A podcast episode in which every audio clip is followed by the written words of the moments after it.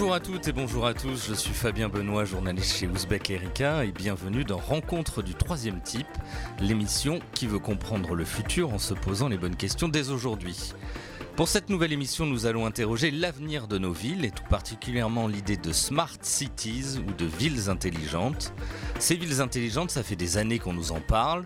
On les prévoit bardées de capteurs en tout genre, fortes des données qu'elles pourraient recueillir et analyser. Elles promettent l'avènement de cités plus écologiques, plus fluides, plus durables et globalement mieux gérées. Mais entre l'optimisme quasi messianique des géants du numérique, Google, IBM, Siemens ou Cisco, qui se proposent d'être les grands artisans et ordonnateurs de ces smart cities, et les craintes de certains qui entrevoient l'essor d'une surveillance généralisée, d'une gestion déshumanisée et marchande intégralement confiée aux algorithmes et aux entreprises de la Silicon Valley, voire pourquoi pas la disparition des maires et de la démocratie locale, où se situe la vérité? Où en sommes-nous aujourd'hui? Quel retour d'expérience avons-nous? Sommes-nous condamnés à voir nos villes transformées en villes-services numérisées confiées aux géants de la tech? De tout ça, nous allons discuter avec Jean Henkens. Jean Henkens, bonjour. Bonjour. Vous êtes économiste et urbaniste. Oui. Vous êtes l'auteur de nombreux livres, dont La ville frugale aux éditions FIP en 2012 et Urbatopie aux éditions de l'Aube en 2010. Et vous avez publié également en 2018 un bouquin qui va tout particulièrement nous intéresser aujourd'hui. Il s'intitule Comment les géants du numérique veulent gouverner nos villes, la cité face aux algorithmes aux éditions Rue de l'Échiquier. Alors pour commencer, on va, essayer d'être peut-être un petit peu euh, pédagogue et de poser les, termes du débat. Euh, D'où vient ce, ce concept de, smart cities et quand précisément a-t-il émergé? Ce concept, il a émergé autour de 2007 et c'est IBM qui l'a promu. Euh, à l'époque, il s'agissait de c'était une sorte de concept marketing, de paquet cadeau qui euh, englobait un certain nombre de prestations qui allaient du stationnement euh, géré euh, par capteur au système de vidéosurveillance centralisé, à la gestion de l'eau. Donc c'est tout un tas de techniques, si vous voulez, qui s'appliquaient au fonctionnement des villes, mais qui qui faisait pas, constituait pas réellement une city. Si euh, ça constituait pas réellement une, un projet de ville, si vous voulez. Donc à l'époque, c'était un concept marketing et ça a un peu fait rigoler le, le monde de l'urbanisme auquel j'appartiens, qui se sont dit bon, c'est des gadgets d'IBM. En plus, c'était implanté à Nice, enfin la première ville qui était cliente, qui n'était pas une ville qui avait une réputation de stratégie urbaine très dé, déployée à l'époque. Euh, donc personne n'y a, a, vraiment cru. Et puis progressivement, le concept de smart city s'est confondu avec celui de ville intelligente intelligente et avec de celui de ville numérique. Et je pense que ce serait intéressant de. Nous, en France, on, on confond souvent les trois notions et il faut peut-être les séparer. Alors, une ville intelligente, moi j'ai participé, je ne dirai pas le nombre de colloques sur le thème, mais probablement plus d'une cinquantaine. Euh, une ville intelligente, en fait, euh, l'intelligence d'une ville, ça repose sur quatre formes d'intelligence différentes. La première, c'est l'intelligence technique, effectivement celle qu'avait promue IBM, c'est-à-dire l'intelligence des machines qui vont fonctionner la ville. La deuxième, c'est l'intelligence du système urbain, c'est la façon dont il est donc son plan, la façon dont se répartit les polarités, les grandes infrastructures. Et ça, c'est une intelligence de l'urbanisme qui correspond pas à de la tech, qui est, qui est une intelligence très souvent historique. Il y a des villes qui ont été bien conçues au départ, et puis d'autres qui sont mal gaulées, et puis on peut toujours se faire plein de choses, elles sont toujours engorgées, etc. Troisième forme d'intelligence, c'est l'intelligence culturelle, c'est-à-dire qu'il y a des, une ville, c'est pas simplement des machines et des bâtiments, c'est aussi une société urbaine. Vous prenez le même rond-point. Dans une ville, il va fonctionner très bien parce qu'il y a une civilité et les gens se laissent passer. Dans l'autre, ça va être des coups de klaxon à, à l'infini parce que les gens n'ont pas de civilité, veulent chacun passer avant l'autre, etc. Ça, c'est l'intelligence culturelle. Et la quatrième forme d'intelligence, c'est l'intelligence politique, c'est la façon dont les élus, le système politique peut euh, arrive à gérer la ville et, lui faire euh, euh, accomplir les transitions nécessaires. Alors ça, c'est le quatre formes d'intelligence. Par rapport à ça, le numérique apporte effectivement des choses sur certaines. Alors il apporte beaucoup sur la technologie. C'est une évidence que, euh, notamment la correspondance entre l'offre et la demande, la régulation des flux de transport, on peut euh, en simplement euh, l'histoire de covoiturage, choses comme ça, montre qu'on peut vraiment apporter beaucoup à la régulation des flux. En gros, des gains de 20-30% sont fréquents. Par exemple, une ligne de métro sans pilote, elle a 20 fois plus de débit qu'une ligne avec un, pilote humain parce que la régulation, la fréquence des, des rames peut être plus rapide. Par contre, sur l'intelligence systémique, le, système urbain, pour l'instant, l'offre smart est nulle. C'est-à-dire qu'il n'y a aucune vision d'ensemble. Euh, l'approche, si vous voulez, Smart City, ça consiste à empiler des solutions. Donc on va mettre des patinettes, on va mettre du, du, Uber, on va mettre plein de petites solutions désordonnées, mais euh, à un moment donné, ça ne va pas améliorer le fonctionnement du système. C'est même plutôt, dans certains cas, l'aggraver. Donc là, à mon avis, les métiers traditionnels de l'urbanisme, la planification, ont leur mot à dire, même si euh, depuis euh, effectivement un certain nombre de décennies, la planification urbaine a un peu euh, perdu la main face notamment au développement de l'urbanisme commercial, etc. Troisième forme d'intelligence, c'est l'intelligence culturelle. Et là, il y a effectivement une culture numérique qui est un peu une colonisation pas dire du. Les, gens notamment de, votre génération, mais même de, la mienne, sont quasiment greffés à leur euh, smartphone. Donc là, il y a une sorte de dépendance culturelle qui se fait et qui est un peu l'idée que une ville, ça doit être euh, comme une machine, un distributeur automatique de services qui doit répondre en temps réel euh, aux demandes et pas du tout un projet collectif à long terme. Donc là, une espèce de privatisation et d'instantanéité de la ville qui est un facteur culturel. Et là, le numérique a un, un, un effet plutôt négatif, même si euh, il a pu notamment promouvoir des, phénomènes comme le partage euh, qui sont positifs, hein, le, le, blablacar, des choses comme ça. Bon.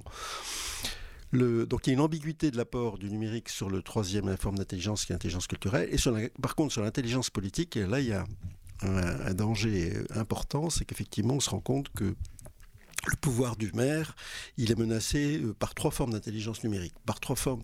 La première, c'est l'intelligence technique, c'est l'offre d'IBM. Il consiste à avoir une ville complètement monitorisée, c'est-à-dire comme une machine avec, euh, c'est les salles de contrôle avec 200 gars derrière des écrans qui contrôlent la ville avec tous les retours de capteurs, d'objets connectés, etc. Ça, c'est la première euh, proposition qui a été faite, euh, et c'est Songdo, si vous voulez, vous n'avez pas évoqué Songdo, euh, où ça a été le PC de Rio, ou c'est peut-être Dijon qui est sur ce modèle en France. deuxième forme d'intelligence, c'est l'offre de Google qui dit non, c'est pas du tout ce que va être une ville. c'est pas une machine, c'est aussi une machine humaine, c'est une société, et nous, on va comprendre comment fonctionne cette société en gérant les données. Donc l'apport de Google, c'est de dire, nous, on n'a aucune idée préconçue sur euh, la cité idéale, alors qu'IBM en avait une, c'était la machine hyper performante. Mais par contre, euh, le maître des données sera le maître de la ville, c'est lui qui comme il euh, intégrera et comprendra et analysera toutes les données, il pourra programmer et la faire évoluer de façon optimale. Troisième offre, c'est celle de Facebook qui dit, moi, je sais ce que les gens veulent, il suffit que je décrypte ce qu'ils racontent sur les réseaux sociaux. Et, à la limite, je peux faire des formes de démocratie directe euh, qui peuvent court-circuiter complètement. Alors ça peut être Facebook, ça peut être aussi des pétitions en ligne qui vont court-circuiter la démocratie euh, euh, représentative classique avec un maire qu'on élit tous les cinq ans, des tambouilles politiques, etc. Là, on dit les citoyens sont en direct avec les responsables, ils peuvent imposer leur. Alors par exemple, on a vu à, Marseille, une, une, puisque vous vouliez des exemples concrets, une, un concert de David Guetta qui devait euh, qui a été annulé, annulé euh, par une, une, pétition. en ligne. Hein. Euh, et, et, quatrième forme d'attaque, si vous voulez, ou de, remise en cause du pouvoir municipal traditionnel, c'est ce qu'on appelle la disruption. C'est-à-dire, c'est des gens qui n'ont, eux, pas de vision sur la ville, mais qui veulent faire des coups. C'est Uber, c'était Uber, en tout cas première version, parce que maintenant ils sont en train de changer. C'est les patinettes, c'est les go-go bikes, c'est tout ça qui arrive, qui est balancé dans l'espace urbain.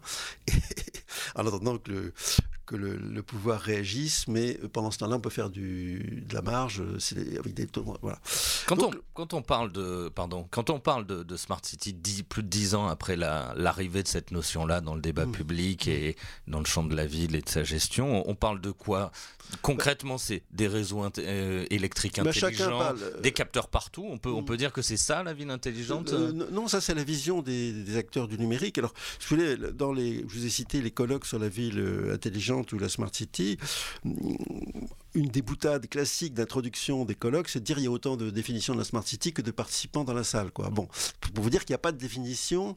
Euh, et en France, en plus, on a une confusion, on a introduit une confusion nous-mêmes hein, euh, qui a accentué, si vous voulez, l'effet bluff de la Smart City. Ce qu'on a dit, c'est ville intelligente. Alors, comme les Français, on est un peuple intelligent, euh, on s'est dit intelligent, c'est smart, smart, c'est numérique, donc il faut qu'on soit, il faut qu'on numérise comme des, comme des fous. Donc, il y a eu, il y a eu une OPA, si vous voulez, de des géants du, numérique sur la conception des villes, mais qui a été, euh, comme le dit un, de vos confrères qui a écrit La servitude volontaire, qui était parfaitement accepté par les, autorités politiques euh, locales hein, enfin, et, nationales. Euh, au lieu, on pense que la ville intelligente, c'est une ville bourrée de capteurs, etc. Alors, c'est pas forcément ça. Il y, a des formes d'intelligence numérique qui peuvent être, notamment en démocratie locale, je vous ai cité toutes les concurrence à, la gestion politique traditionnelle, mais il y a aussi des apports de la, du numérique, par exemple, tout ce qu'on appelle les serious games, c'est-à-dire des jeux vidéo qui permettent d'aider les habitants à concevoir des projets, etc. Ça, c'est des choses positives, qui sont pour l'instant très minoritaires par rapport aux autres offres, mais qui sont des possibilités. Mais aujourd'hui, par exemple, quand on voit les, villes françaises, pour, pour ne parler que, mm. que d'elles, il y a, je crois, 25 villes environ qui, ont, qui développent des smart cities, ou en tout cas qui l'affichent euh, comme ça. Euh, on a le sentiment qu'en fait, ces villes-là passent des partenariats avec des géants du numérique, souvent de la Silicon Valley, souvent des IBM, des Google, des Cisco, que mm. sais-je, euh, et que finalement, cette smart city se, pourrait se résumer au remplacement des décisions humaines par des gestions algorithmiques. Est-ce qu'on peut quand même le, dire comme ça? Ça a euh, il y, a eu une, histoire, une historique sous les. Et je vais référer aux quatre euh, formes de concurrence que je vous ai évoquées. Euh, par exemple, Nice, au départ, a, eu des rapports avec, avec IBM. Donc, sur l'option, une ville-machine monitorée par. et cette collaboration s'est arrêtée. Donc, à un moment donné, la mairie s'est rendu compte qu'ils ils allaient se faire bouffer par IBM. En tout cas, ils n'étaient pas d'accord avec la façon dont IBM voyait le développement de la ville. Et Strossi a repris ses billes et a continué à faire du numérique, mais en son indépendance par rapport à ça. Vous avez le cas de Dijon, qui, lui, dont on n'a pas encore la, vision euh, définitive, mais, enfin, on sait pas, mais qui, elle, a passé des accords avec des groupes français. Donc c'est Bouygues, c'est Suez, c'est Capgemini, c'est EDF. Donc qui vont monitorer sa ville. Est-ce que c'est mieux ou pas? Mais en tout cas, c'est pas des, gens du numérique. Est-ce qu'ils sont pas tributaires d'ailleurs de la même vision technophile, solutionniste dont vous parlez dans votre ouvrage? Ils sont un peu trucs, mais quand même avec euh, euh, des règles du jeu différentes. C'est-à-dire que Dijon reste propriétaire des données, alors que si vous, vous avez cité l'exemple de, de de Toronto, là, c'est Google qui sera propriétaire des données. Donc, c'est pas la même chose. Hein. C'est pour ça que c'est euh, Toronto, là, euh, Google dit clairement. Il faut rappeler Toronto, il y a un projet C'est le premier projet euh, urbain d'Amérique du Nord qui a été confié à Google, à la barbe des grands cabinets d'architecture et d'urbanisme américains. Il y a des très grands cabinets, quand même c'est quand même un signe historique. Hein. Je veux dire que ce soit les géants du web qui emportent un marché de maîtrise d'œuvre urbaine, c'est un... et, euh, le projet clairement affiché de, Google, c'est de dire nous on, on, paye les infras, on paye les capteurs, on paye tout ça, mais on se rémunère sur la data. Donc ça le deal, si vous voulez. Et eux, ils vont être, ils vont être propriétaires des données ah bah qu'ils vont récolter. Mais ça, ça gêne, ça gêne pas les Américains, ça gênait pas les Américains ou les Canadiens à ce moment-là. On n'avait pas encore sorti, nous, le RGPD. Euh, ça s'est fait. Maintenant, les Américains commencent à se rendre compte que euh, le RGPD européen, c'est une très bonne chose. Enfin, certains Américains se rendent compte que c'est une très bonne chose, mais à l'époque, c'était pas dans les mentalités. C'était considéré comme normal de laisser ces données se balader euh, partout et n'importe comment ou n'importe où. En plus, il y a l'idée avec, avec Toronto d'en faire, une sorte de vitrine un petit peu pour le développement d'autres villes, notamment bien sûr, aux, États-Unis. Puis vous avez un troisième cas de figure, c'est Lyon. Alors Lyon, ils ont investi énormément. Au départ, ils ont des rapports avec euh, Cisco et avec des, Japonais pour faire le quartier de la Confluence, mais ils ont une, eux, ils ont une intelligence, ils ont un, service de numérique sur la ville qui est très costaud. Ils discutent avec les géants du web, mais euh, mano à mano, pas en soumission. Par exemple, il y a eu un conflit entre euh, l'application locale Google, euh, non, euh, Optimode, qui est une application de navigation de, mobilité. Vous pouvez dire je vais aller d'un point A à un point B, on vous dit vous prenez un vélo, vous prenez un bus, etc. Et c'était concurrent avec Waze et Google Maps, qui n'avaient pas les mêmes itinéraires. Bon, pendant un moment, ils se sont fait un peu la tête. Lyon a refusé de confier ses, open ses données à Google ou a mis un tarif complètement prohibitif. Puis maintenant, ils ont décidé de discuter. Enfin, j'en ai, parlé il n'y a pas plus de deux jours avec le, responsable numérique de la ville de Lyon, et il y a une discussion qui s'est engagée entre la ville de Lyon et Waze, euh, bon, pour trouver un, accord de parité. Donc c'est possible, si vous voulez, hein. mais il faut quand même une certaine solidité. Euh, politique. Euh, on sait que la ville de Lyon, il y a une certaine solidité politique, une solidité technique et une certaine puissance pour, pour, accepter cette discussion et l'engager. bon, il y a eu aussi des débats entre Londres et Uber. Euh, euh, donc c'est possible. Hein. il n'y a pas de, fatalité de la soumission, mais il y a eu des tentations, notamment, notamment aux États-Unis notamment euh, dans tous les pays émergents. Là, on voit des, pays comme le Kazakhstan ou l'Inde qui sont prêts. Ils ont tellement envie de moderniser des villes qui sont dans un état de déliquescence absolue et n'ont pas les moyens pour payer les infrastructures. Ils sont beaucoup plus vulnérables, évidemment, pour euh, ouvrir, euh, confier les clés du camion à un opérateur, quel qu'il soit, qui pourra se faire valoir d'une compétence numérique. Alors, même s'il y a quand même ces exemples parfois de, gestion confiée à des acteurs français en France, mmh, mmh. on voit quand même cet appétit, cette envie des géants du numérique de d'être les maîtres d'œuvre, un peu les ordonnateurs de la ville numérique, de la ville intelligente euh, d'aujourd'hui et de demain. Euh, comment, euh, juste pour, pour éclaircir ce point-là, comment on, l'explique ce, cet intérêt-là? Est-ce que c'est un pur intérêt de, de profit? Il y a un marché. vous dites dans votre ouvrage, la construction des bâtiments et leur gestion dans les villes, c'est un tiers du PIB. Mmh. Je crois que c'est ça le bah, chiffre. Regardez votre, regardez votre, je ne sais pas si vous comptez vos dépenses, mais il suffit que vous comptiez vos, vos, vos dépenses personnelles vous verrez qu'à Paris, le tiers de votre argent, du salaire versez sur le Erika, euh, part euh, dans votre loyer, euh, vos déplacements, et c'est même probablement plus en région parisienne. Donc, et c'est un marché qui est relativement mal géré, puisque il y a des prix, flambés des prix immobiliers, engorgement urbain, enfin, je veux pas vous. Donc, c'est un marché où il y a des. il y a des, c'est même. on est tout début d'une mutation urbaine qui. Vous savez qu'en en 2005, quand il y aura 70% de l'humanité qui sera urbanisée. Pour l'instant, on est un peu plus de la moitié. Donc ça veut dire qu'il y a 3 milliards de nouveaux urbains qui vont arriver dans nos villes en, 30 ans. Donc c'est un truc... on va quasiment doubler la population urbaine, si vous voulez, en 30 ans. Euh, donc c'est un truc de fou. Et il y a effectivement un marché colossal, et avec aujourd'hui des organisations urbaines qui sont fragiles, euh, un peu dépassées par les questions écologiques, les questions de mobilité, les questions des coûts, etc. Donc il y a évidemment un enjeu colossal, et, les géants du numérique se sont très logiquement intéressés à cet enjeu. Hein. C'est pas comme ils sont intéressés à l'assurance, à la banque ou à plein d'autres choses, mais c'est complètement normal et légitime que des gens qui ont euh, beaucoup de capitaux, de, de, de puissance technologique s'intéresse à, cet enjeu-là. Il y a aussi l'idée de, collecter des données, de créer toujours bien sûr, plus de bien données. Sûr. Euh. Mais ça, les données, ils les collectent aussi sur les assurances. Les données, si vous voulez, c'est un moyen. C'est un, moyen de prendre la main, mais on voit bien que des, gens comme, euh, euh, par exemple, Amazon, eux, ils ont une stratégie d'implantation euh, réelle. Ils ont racheté des chaînes de magasins de bio. Euh, ils sont en train de rechercher les implantations euh, pour leur centre de distribution, etc., leur, centre de logistique, toute la logistique urbaine. Et ça, c'est du, c'est du hard. C'est pas du, c'est pas des, données. Hein. C'est des véhicules qui vont circuler dans la ville, qui vont livrer. Et là, Amazon peut-être parmi les géants du web, l'entreprise qui a toujours été la plus collée à la réalité, parce que l'e-commerce, c'est pas simplement passer une commande, il faut la livrer derrière. Et c'est là qu'ils font la différence, vous voulez. Hein. C'est là qu'ils ont perdu beaucoup d'argent au début, parce qu'Amazon a perdu de l'argent avant de devenir le premier euh, bénéfice euh, mondial, euh, a perdu de l'argent pendant 10 ans, parce que sur la logistique, ils avaient du mal à amortir le coût de livraison, etc. Maintenant qu'ils ont la masse critique, effectivement, ça, ça rapporte. Mais c'est ça pour vous dire que les gens du numérique, à un moment donné, ils vont s'intéresser euh, au dur de la ville.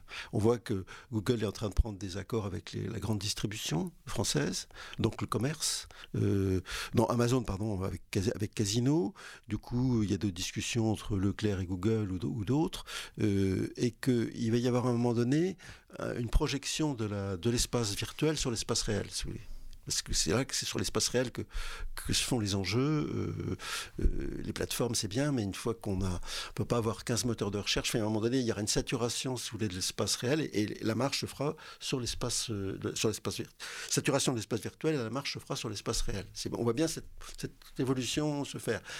Apple achète des terres parce qu'il se rend compte que le système alimentaire, il y a aussi là, c'est pas la ville, mais c'est, vous voyez, alors qu'on a fait de la donnée du virtuel pendant des, décennies, tout le monde a gagné beaucoup d'argent sur le virtuel et à un moment donné, il y a peut-être un retour au réel. On revient au brick and mortar, comme disent les Américains. On revient au brick and mortar, mais avec une projection du virtuel sur le réel.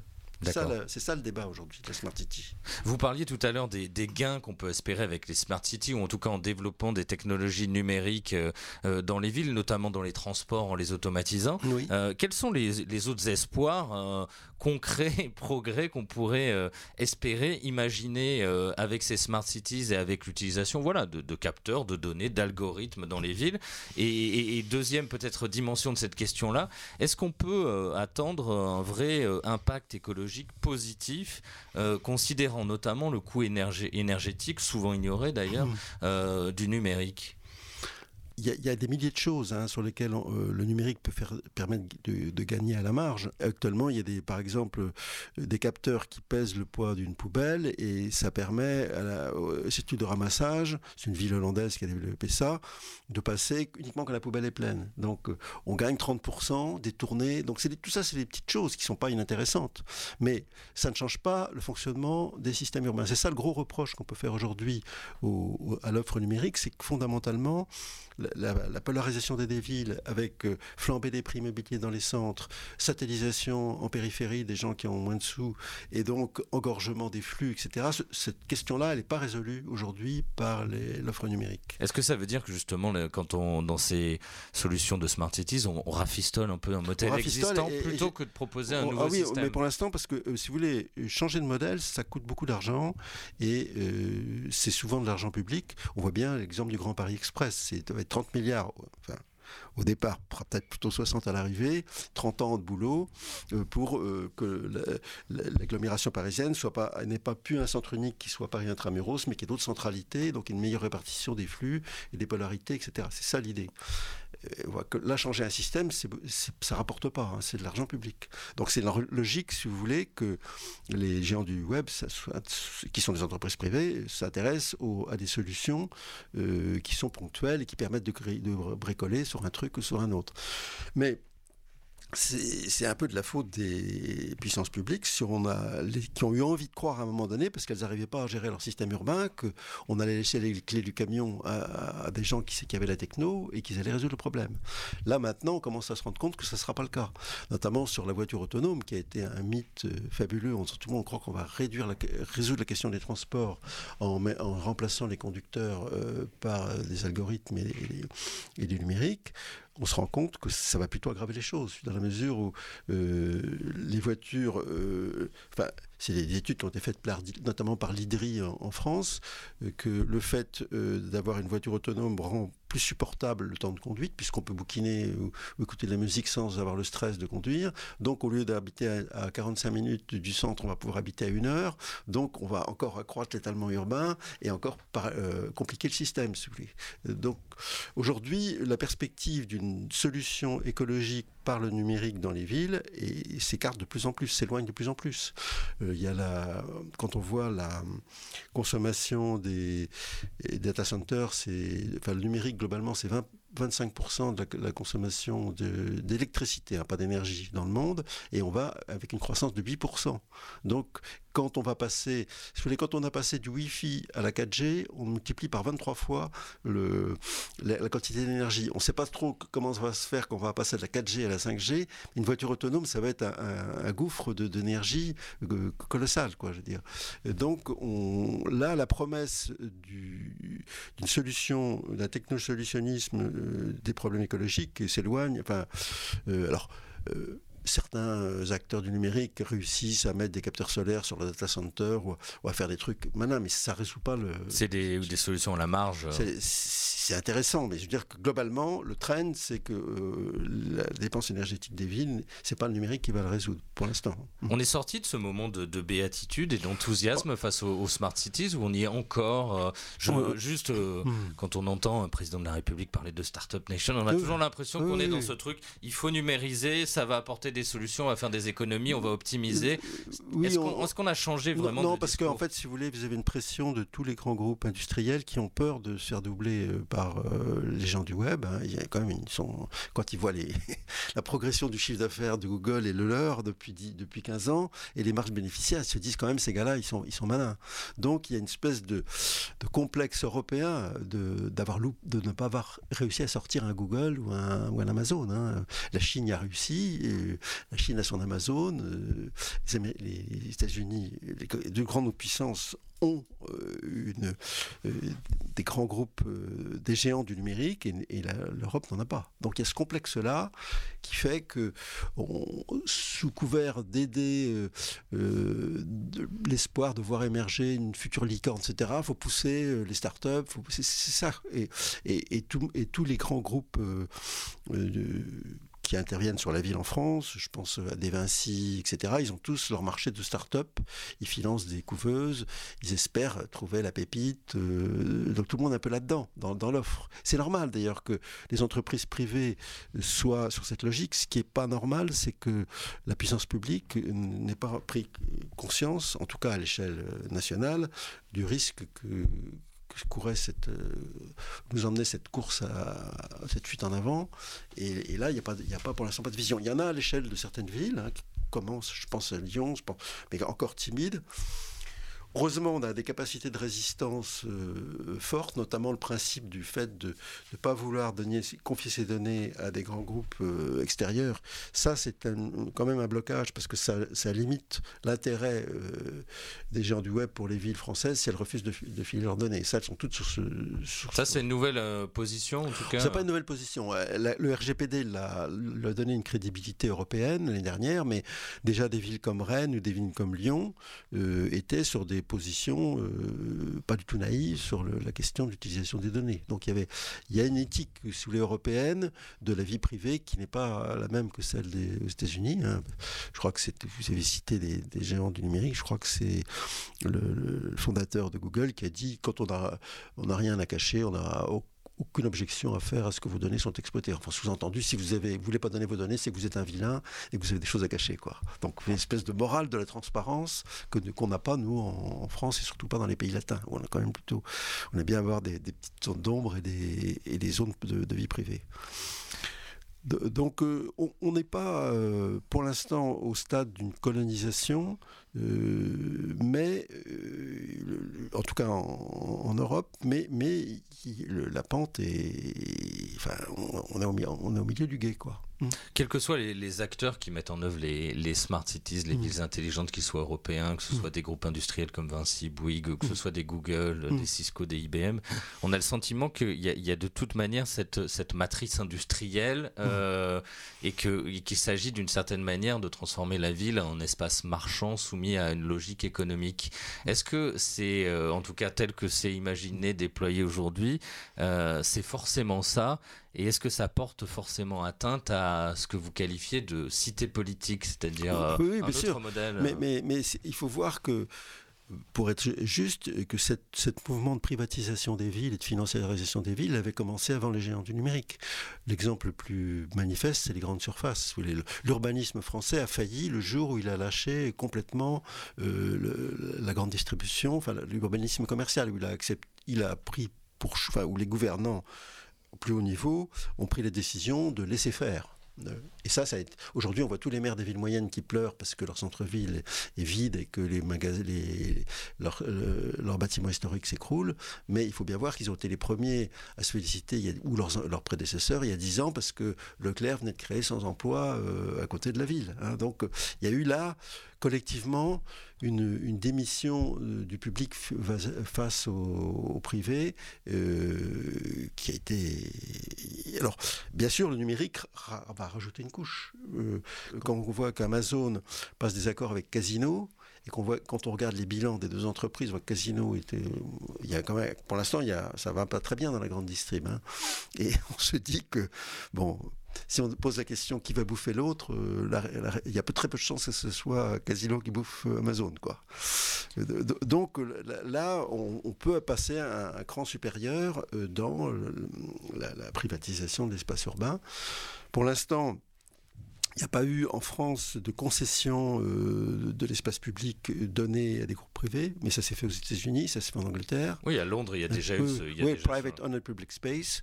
Bon, et là, la tendance, euh, un centre comme Birmingham, par exemple, sont, très complètement aménagés par euh, des, groupes privés. Donc on est déjà sur une période, sur, sur une pente qui est qui est plus que savonneuse. Hein.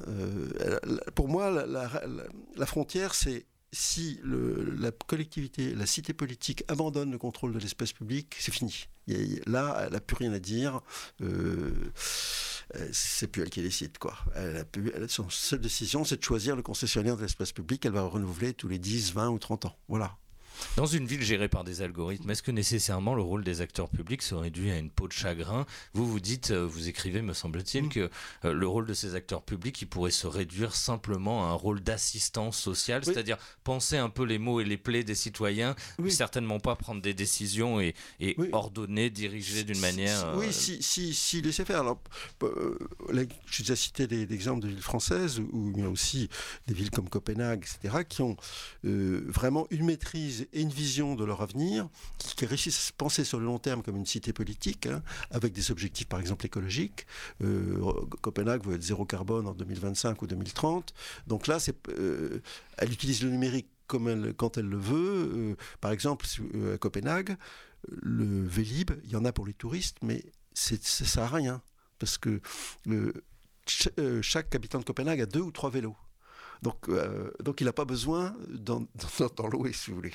C'est très bien pour les touristes, mais alors qu'à Paris, ça a été le début d'une reconquête euh, du vélo dans la ville, euh, parce qu'on a pu en louer, puis maintenant il y a des gens qui se disent, bon ben, j'utilise un vélo tous les jours, autant je peux acheter, je peux m'acheter un vélo, je peux m'arranger pour le garer dans, dans l'immeuble. Vous voyez, il y a une une possibilité d'avoir un contrôle par des technologies très classiques comme la planification urbaine, comme euh, euh, la refondation de, systèmes euh, politiques qui, peuvent utiliser le numérique mais qui sont pas qui restent citoyens. Hein. Je pense que des villes comme Nantes, etc., ont fait des choses très intéressantes là-dessus. donc pour moi, la messe n'est pas ou écrite, hein. mais il faut vraiment être conscient qu'il y a une bagarre qui ne fait que commencer.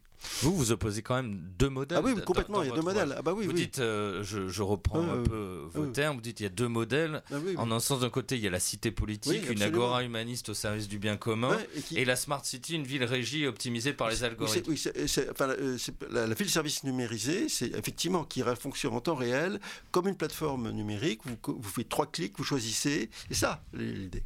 Alors qu'en fait, ça peut pas, vous ne pouvez pas faire de projet à long terme avec trois clics, parce que si on vous dit vous voulez être beau riche ou, ou pauvre. Enfin, c'est, un, projet urbain, ça se fait euh, par interaction avec euh, Paul amène une solution, Pierre est pas d'accord, euh, Josiane dit ceci, et il y a, y a 15 itérations avant qu'on arrive à la bonne solution. Donc c'est pas avec des clics c'est avec des, flux d'échanges qui prennent un certain temps. Et, ça, c'est ça la démocratie locale, dans sa plus belle expression. Et euh, aujourd'hui, effectivement, on a une compétition entre d'un côté une ville, une cité politique qui se fixe des ambitions à long terme, qui est dirigée par une équipe municipale. Cette équipe est élue par des citoyens. Et euh, dans l'autre cas, vous avez une, ville-service qui a pour seule ambition de répondre à la demande instantanée de consommateurs, qui sont plus les citoyens, mais qui sont des usagers des consommateurs, et elle fonctionne à court terme. Voilà. Et, finalement, le pilote, ce sera l'algorithme dans, cette question de la vie de service. Justement, quand vous essayez de vous d'adresser une forme de, réponse à la Smart City, vous dites qu'il faut valoriser l'imaginaire, qu'une des, une des, une des qualités, des capacités des villes, c'est de pouvoir créer de l'imaginaire, mmh. et que et qu'il faut également revaloriser les métiers dans les villes. Est-ce que vous pouvez nous expliquer ces deux, ces deux points-là? Oui, parce que je, pense que derrière le projet de la, de la ville-service numérisée, il y a un projet de société.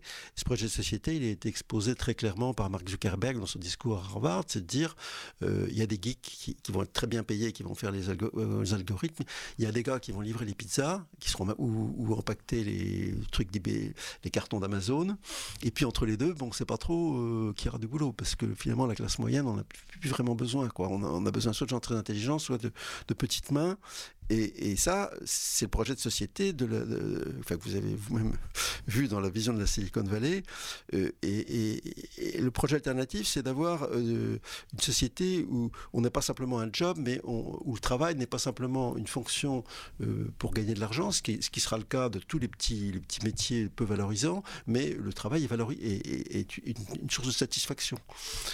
Donc ce qui différencie un métier euh, d'un job, euh, surtout d'un job qualifié, c'est qu'il apporte du, euh, du beau, enfin, qui fabrique de, la beauté, du lien social et qui donne du sens à l'existence. et ça, un robot a beaucoup de mal à le faire. Donc je crois que un, des, objectifs que doit se donner notre société, c'est de valoriser les métiers. On a découvert quand il a fallu que Notre-Dame brûle pour qu'on s'aperçoive qu'il y avait des gens qui étaient capables de faire des charpentes, euh, qu'on avait des compagnons du Tour de France et que c'était des très beaux métiers. Vous regardez maintenant des émissions sur la décoration de la maison, sur l'écologie, etc. Vous voyez qu'on voit plein de gens euh, qui étaient cadres marketing euh, à Paris, qui maintenant élèvent des escargots en Bourgogne ou sont devenus vignerons, tapissiers, ébénistes, des etc. Donc il y a euh, là vraiment une évolution de la société qui est, à mon avis, un des défis qu'on doit résoudre, c'est de sortir de cette euh, présentation de l'économie en, sablier avec d'un côté en haut des, geeks surpayés ou des traders surpayés et en bas des livreurs de pizza. Et ça, c'est les métiers. Alors, en fait, les villes ont toujours eu, les villes sont nées avec les métiers ce qui a différencié euh, la ville du XIIe siècle de la campagne, c'est qu'il y avait des artisans. Euh, vous prenez n'importe quelle rue, vous voyez rue des tonneliers, rue des sablonniers, rue des ferblantiers. Euh, donc, et, je crois que cette complicité entre les villes et les métiers, elle peut être, elle peut être renouvelée. Un bon exemple, c'est à Paris, vous avez des bouquinistes. Bon, bah, c'est un métier qui est, propre à, qui propre à une ville. À Venise, vous avez des gondoliers. C'est un métier qui. Enfin, l'espace urbain est générateur de qualifications euh, très diverses, euh, créatives, qui c'est pas forcément des métiers artistiques, ça peut être des métiers artisanaux. Et je crois qu'il y a, si on veut que la ville, la cité politique euh, vive, il faut que son espace public soit animé. Si vous voulez, il y a, et si on veut que l'espace public soit animé, il faut qu'il y ait des métiers, des gens qui, fabriquent, qui ne soient pas simplement des chaînes de magasins, mais qui instillent une vie collective euh, euh, dans, le système. Et ça, la mairie, par exemple, les mairies ah bah, peuvent impulser ça. Elles le font elles le font. Alors, euh, pour l'instant, de façon complètement homéopathique, mais euh, la ville de Guingamp euh, a racheté des librairies parce qu'elle s'est rendue compte qu'il n'y avait plus de librairie. Enfin, forcément, le commerce. Donc, elle a, racheté les librairies, retrouvé un, nouveau libraire. la ville de Paris a racheté des rues entières du, dans l'est de Paris qui étaient devenues des fast-foods ou des, trucs manualisés pour réintroduire justement des magasins de proximité ou des métiers, des, etc. Puis, il y, y, a aussi tout ce qu'on appelle les tiers-lieux c'est-à-dire des, villes comme Bordeaux qui a euh, créé, favoriser un projet de la cité Darwin, euh, je ne sais pas si vous le connaissez, mais projet alternatif, 200 euh, emplois, euh, même 400 maintenant, dans justement des activités de métier, soit de l'associatif, soit des gens de l'artisanat, de chaussures, de machin, ou, des énergies renouvelables.